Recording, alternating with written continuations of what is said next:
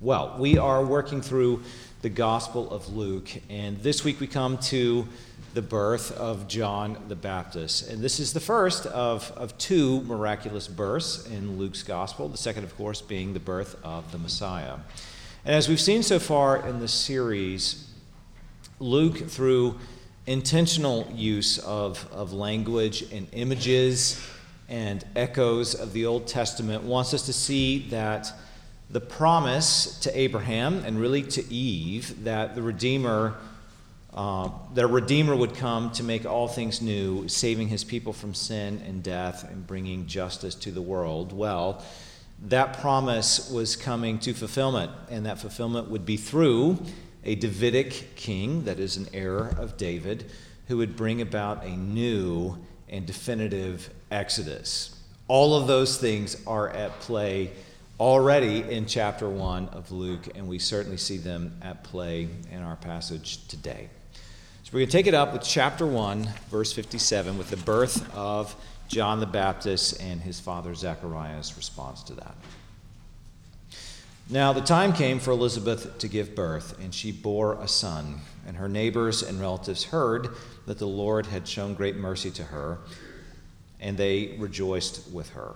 And on the 8th day they came to circumcise the child, and they would have called him Zechariah after his father, but his mother answered, his mother answered, "No, he shall be called John."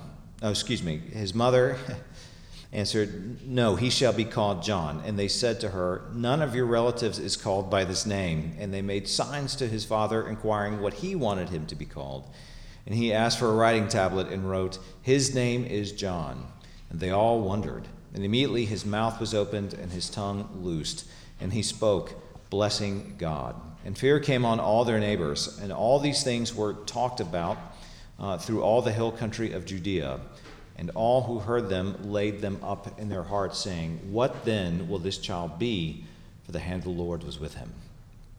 And his father Zechariah was filled with the Holy Spirit and prophesied and said, "Blessed be the Lord God of Israel, for he has visited and redeemed his people, and has raised up a horn of salvation for us in the house of his servant David, as he spoke by the mouth of his holy prophets from of old, that we should be saved from our enemies and from the hand of all who hate us, to show the mercy promised to our fathers, and to remember his holy covenant, the oath that he swore to our father Abraham, to grant us that we, being delivered from the hand of our enemies, might serve him without fear, in holiness and righteousness before him all our days.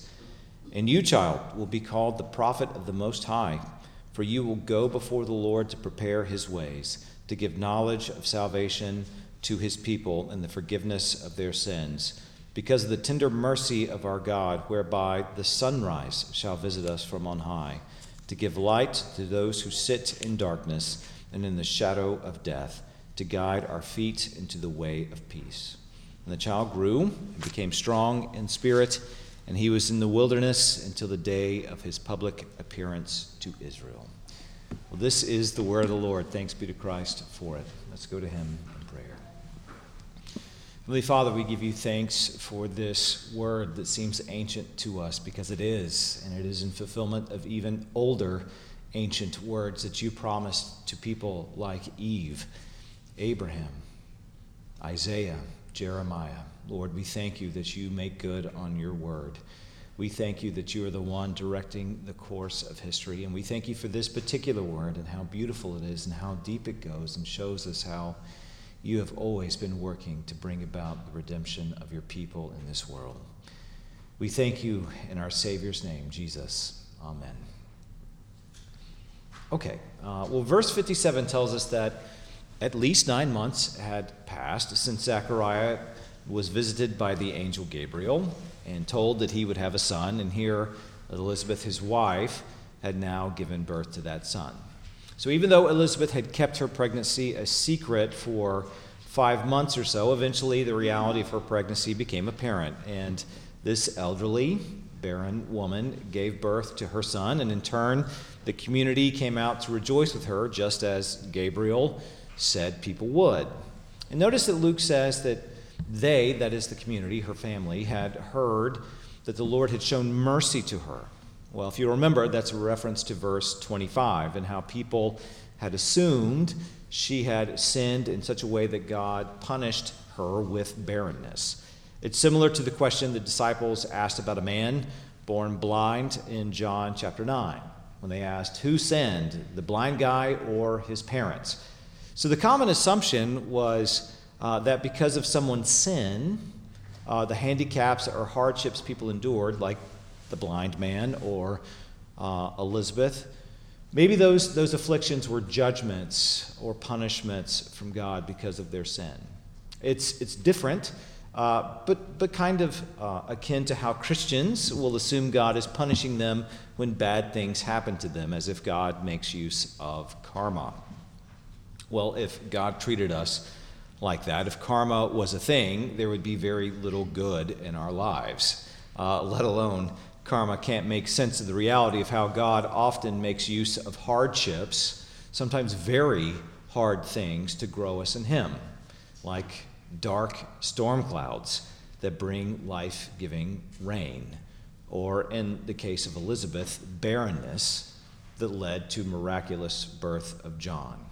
So as good as this birth was for Elizabeth, as we saw 2 weeks ago, there were far greater reasons for rejoicing over her son than her neighbors, at least initially, assumed. The great mercy she had personally received extended well beyond her social difficulties, and they were very difficult, even as those same neighbors could recognize that this birth, well, it was highly unusual.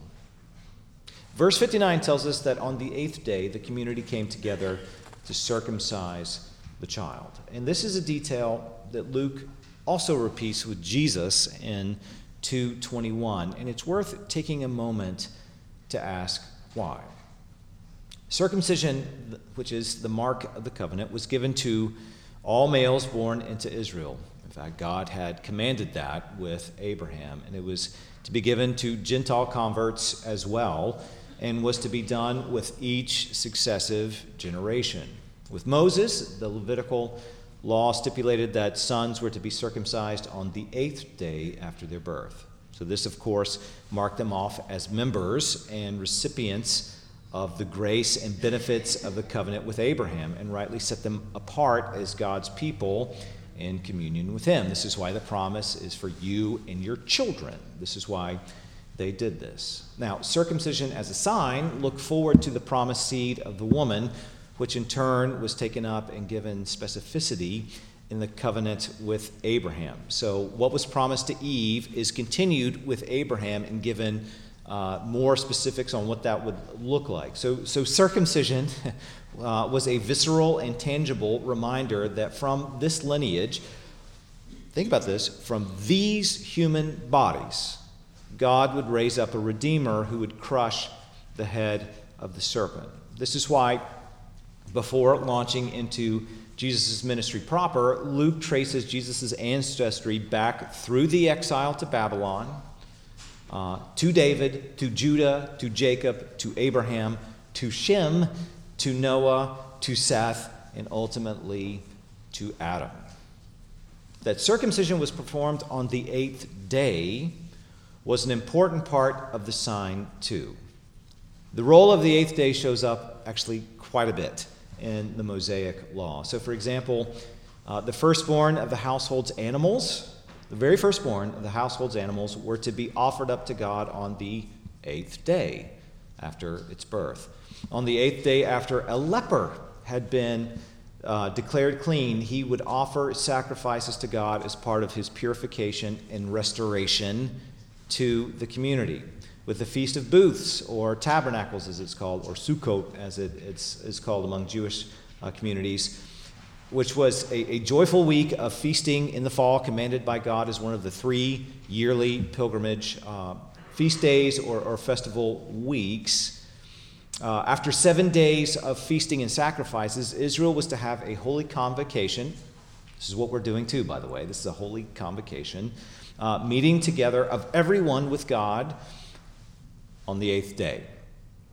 So as you probably know, God created the heavens and the earth in 6 days, and on the seventh day, the Sabbath, he rested. And in turn, he commanded humanity to live by this pattern and structure our life and time in light of him.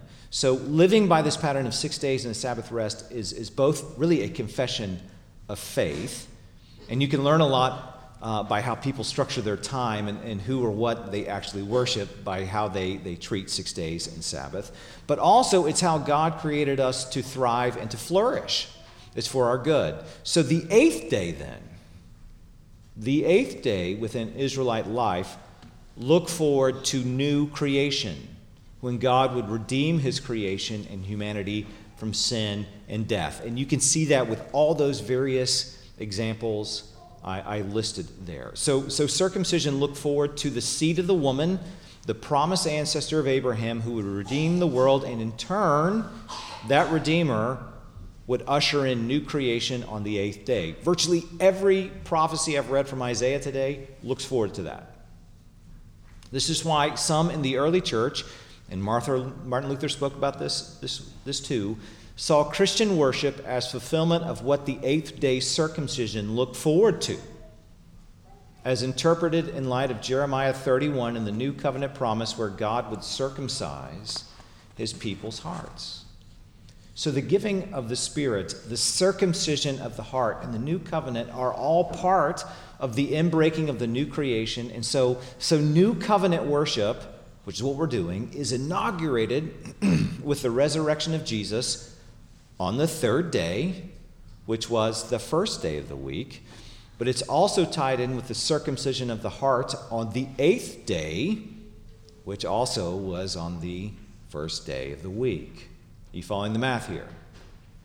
So every Sunday, which marks the beginning of a new week of 6 days plus Sabbath rest, Christians ought to see our worship in light of both the resurrection of Jesus on the third day and the beginning of new creation on the eighth day, of which circumcision looked forward to. So every Sunday worship is founded on Jesus' resurrection from the dead, and in turn with the inbreaking of new creation, complete with circumcised hearts through the Spirit. It's why, for example, Paul insists in Galatians both that circumcision doesn't count for anything anymore.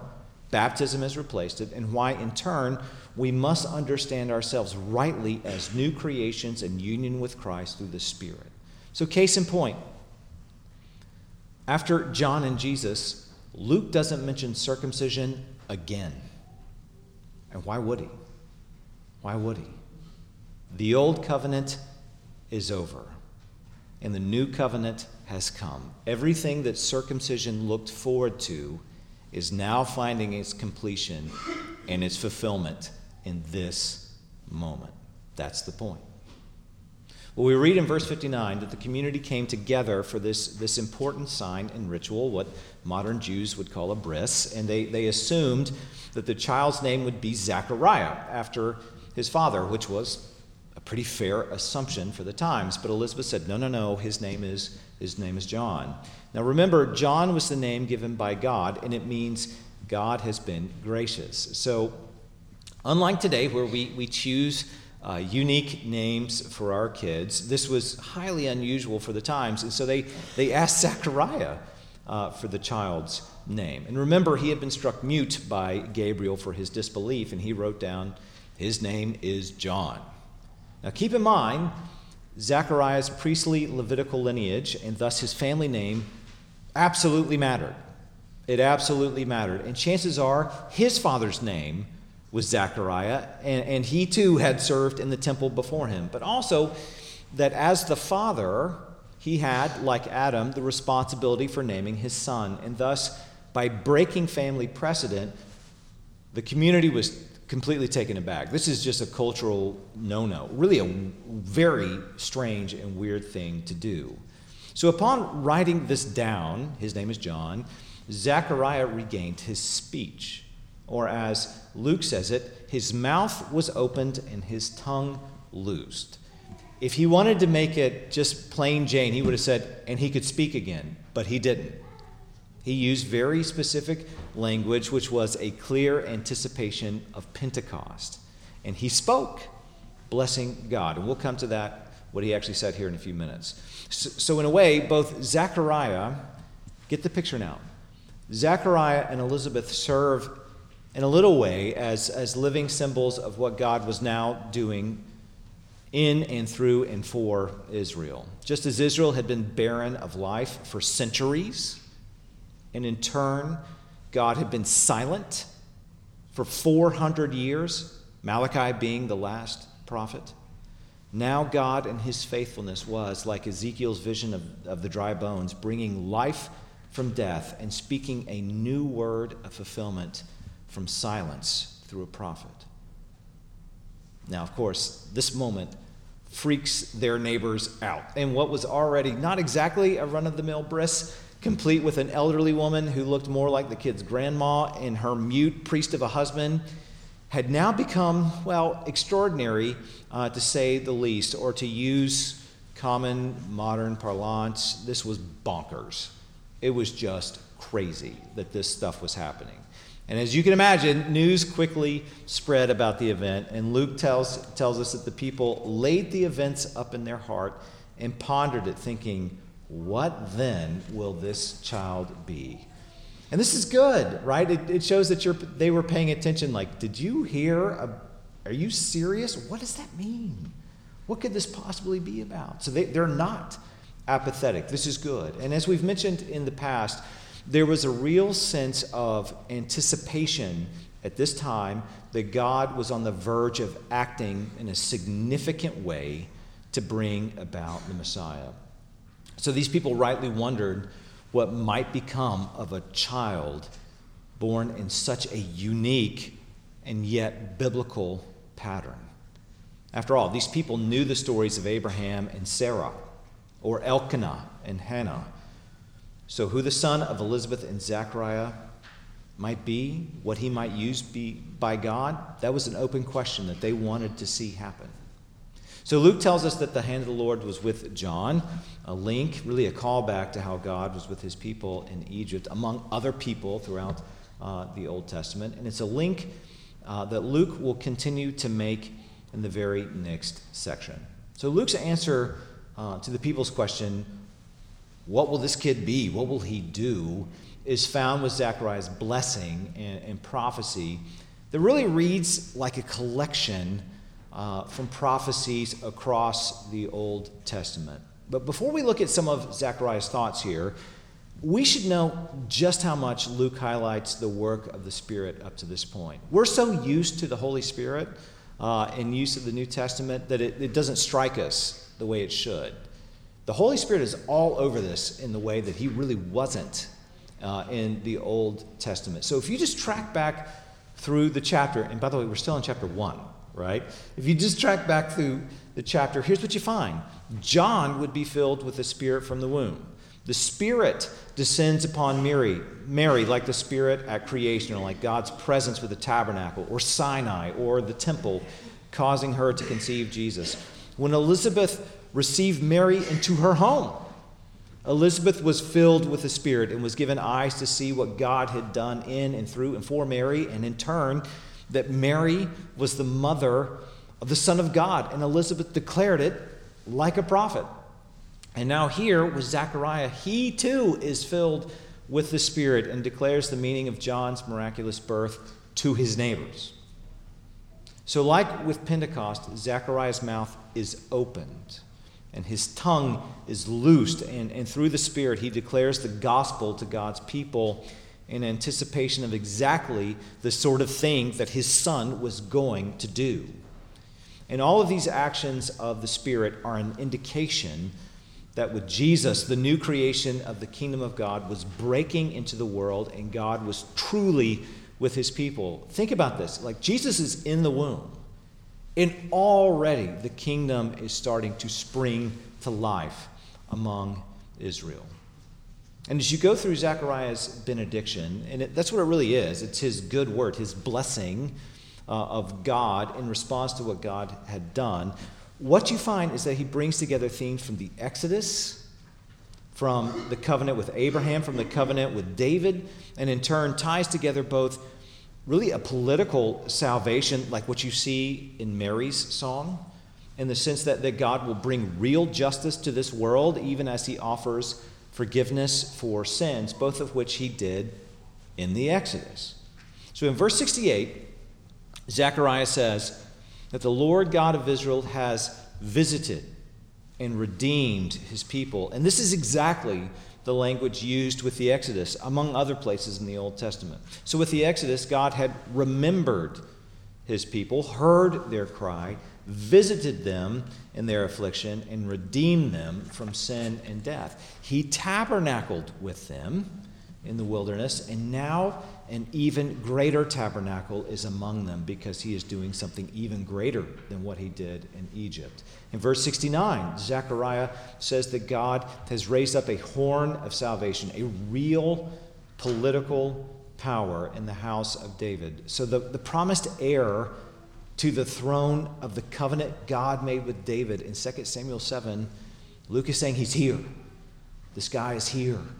In verse 70, all of this is in fulfillment of what his holy prophets proclaimed. And we can see the hope and anticipation of this moment really from Abraham through Malachi.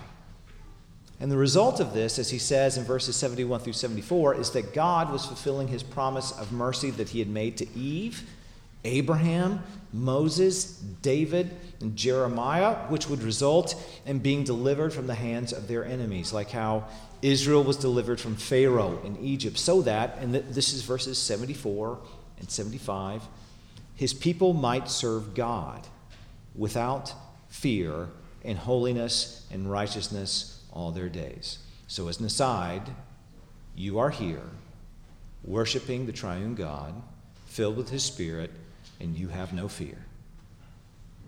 You have been set apart in righteousness and holiness. So when you look at the Exodus, which really serves as the model for salvation in the Bible, God does two specific things. First, God conquers Israel's real-world enemies in the form of both Pharaoh and Egypt at large, but also the spiritual evil that stood behind Pharaoh, and in turn, too, he redeemed Israel by atoning for the nation's sin. That's what Passover was about. So it's worth noting that Israel, though an oppressed people, was not without sin. You know, these days the assumption is that by definition, an oppressed people are an innocent people. And as bad as living under oppression and tyranny is, it doesn't make that group of people sinless. So, for example, the worship of the golden calf didn't come out of nowhere. It didn't come out of nowhere. No, Israel had taken up with pagan worship in Egypt at some point in the generations after Joseph's death. So Israel's sin, it still needed to be atoned for. And the purpose of Israel's salvation was so that Israel might be set apart to worship and serve God. And of course, this is exactly what God tells Moses, and Moses in turn tells this to Pharaoh, like, this is what God wants. And that's in Exodus 4 and 5. And it leads to Pharaoh hardening his heart, refusing to let Israel go, and making Israel's life much harder. So when you think about the gospel and what Jesus came to do, you need to see it as Luke and the other gospel writers, let alone Paul, sees it. It's a better and definitive Exodus, and you can see this in at least three ways. There's a lot to this, but you can see it in at least three ways. First, fundamental to the gospel is God's promise to conquer all his enemies, and chief among these enemies are sin and death. Sin and death. So no matter who you are, sin and death are your primary problems. They are fundamental, the fundamental problems and enemies you face. So that promise of conquering involves bringing peace and justice to this world in regards to both real human and spiritual power. So both, say, Satan, but yet Hitler, and every evil and abusive authority from the greatest to the least are to be judged. But especially the great enemies of sin and death are the ones that are dealt with. Second, included in the gospel is the offer of forgiveness, which, as Zechariah points out in verse 77, is a key element of what the Messiah would do and what John would point people towards, the forgiveness of sin that is on offer in the Messiah. So, for example, even with the Exodus, without the atonement for sin, Despite being oppressed by Egypt, Israel was still mired in sin and could not have life together with God. The atonement for sin and the offer of forgiveness is foundational to life with God. Otherwise, you might be politically liberated from oppression, but you will still die in your sin and be separated from God. So third, the point of the Exodus was not merely political liberation, though that's there. And it's not merely like a spiritual liberation where I'm just free to be me. No. It's the restoration of life with God, which includes worship and service to Him. It's to get back to what Adam rejected. It's a life, as Paul and Jeremiah talk about it, lived in union with the Son and the power of the Spirit in a resurrected and redeemed body and a redeemed, restored, and glorified creation. So God's salvation is always for the purpose of communion with Him and in turn with each other. Now, there is so much more we could point out with Zechariah's benediction, but there's only so much time. So what I want to park on for our remaining moments are the imagery of sunrise that he uses towards the end of his benediction. He says this line there, "Because of the tender mercy of our God, whereby the sunrise shall visit us on high to give light to those who sit in darkness and in the shadow of death, to guide our feet into the way of peace." That's such a critical phrase that takes in so much of the imagery of the Old Testament. So starting from Genesis 1, sun, moon, and stars are created for the purpose of timekeeping.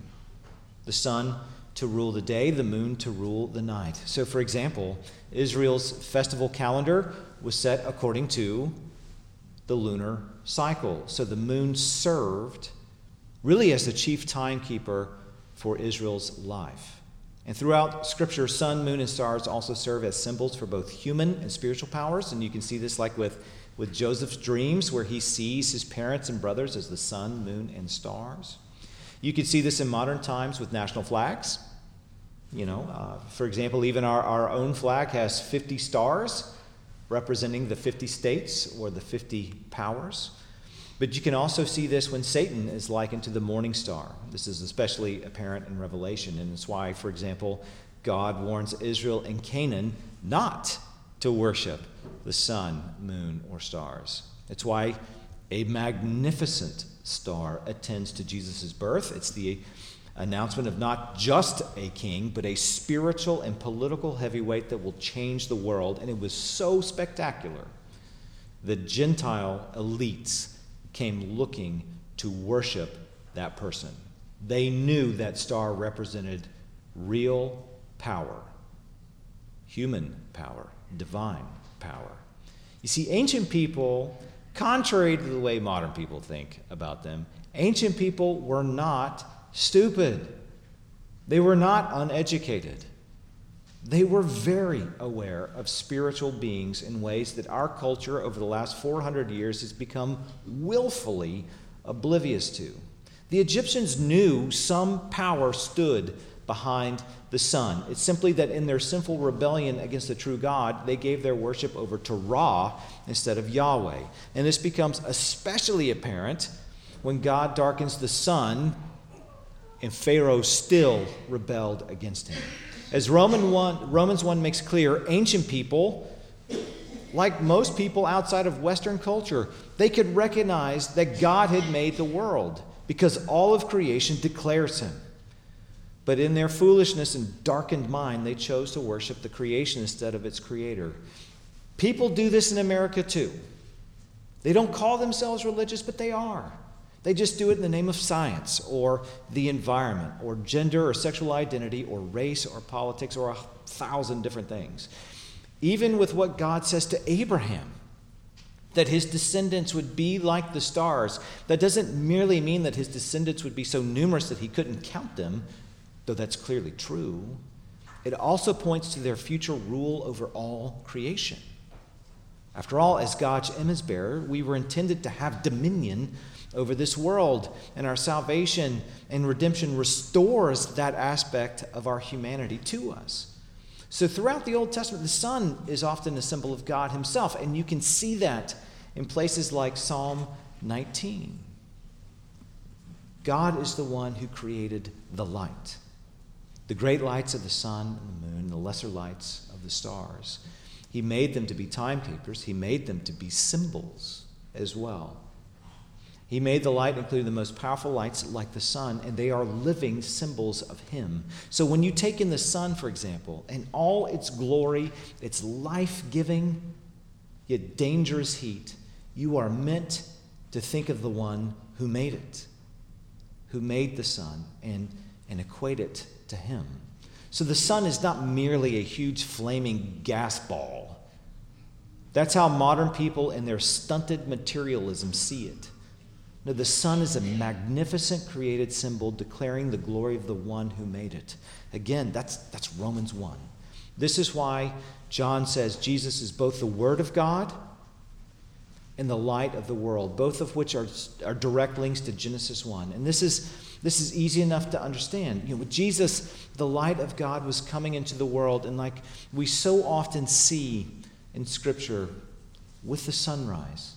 So think of the timing of Passover. Think of the timing of the crossing of the Red Sea. Think of the resurrection of Jesus. Salvation comes in the morning after a long darkness. But again, if you consider that Israel's calendar was structured around the lunar cycle on purpose by God, and Israel herself is often likened to the moon in both testaments. A people that were once in darkness, walking by the light of the moon, have now seen the coming of the dawn and the rising of the sun. Salvation is at hand. So for good reason then, Christian festivals and holy days were purposely not structured around the lunar cycle, but the solar cycle of 365.25 day calendar. So the date of Christmas was set not because Jesus was born on December 25th. Hey, spoiler alert, he was probably born in the spring at some point, but because of the darkness of winter. Advent is a time of waiting in darkness. It remembers Israel's long waiting through the night for the Messiah to appear. It's why Christmas Eve is rightly a candlelight service. It's also why Easter happens in the spring. It's celebrated at the time of year when you can literally see the earth in new birth and resurrection. So the early church wasn't taking over pagan holidays. Sorry, History Channel, that's not right. No. The early church knew the Old Testament and the significance of the New Testament, and they wanted the rhythm of their year, the way they structured their time, like Israel before them, to reflect that. And so we, as inheritors of all that, are people who have seen the light and live in light of that sunrise, who live in light of the risen sun. We are the people who enjoy the gift of the Spirit and already participate in the new creation, complete with the promised circumcised hearts of Jeremiah 31. So, that's a lot. All of that is at play in Luke chapter 1. And we've just now finished Luke chapter 1. There's a lot going on in this gospel. And Luke ends this section by telling us that John grew up and became strong in spirit and was in the wilderness until the day of his public appearance to Israel. And it's really kind of a bit of a cliffhanger here as Luke invites us to consider what other prophets, what other important people were filled with the Spirit and ministered in the wilderness. And what does that mean? Again, here's another spoiler. There are some in the Old Testament, and they do serve as models for John the Baptist. So what is there to be seen in the coming weeks with this guy, and what is he pointing to? Well, more on that to come as we go through the book of Luke. Let me pray for us, and we will close our time together. Heavenly Father, your word is incredible.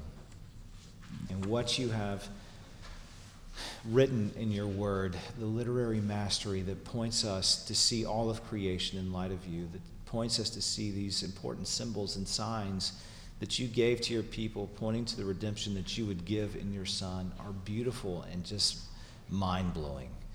I thank you for this word because it points to an even greater reality that we experience all the time but are often oblivious to, that you are at work in this world, that you have set us apart as your people, that you have given us hearts that are circumcised by the Spirit, and that we enjoy new creation already, even as we are waiting on the redemption of our bodies.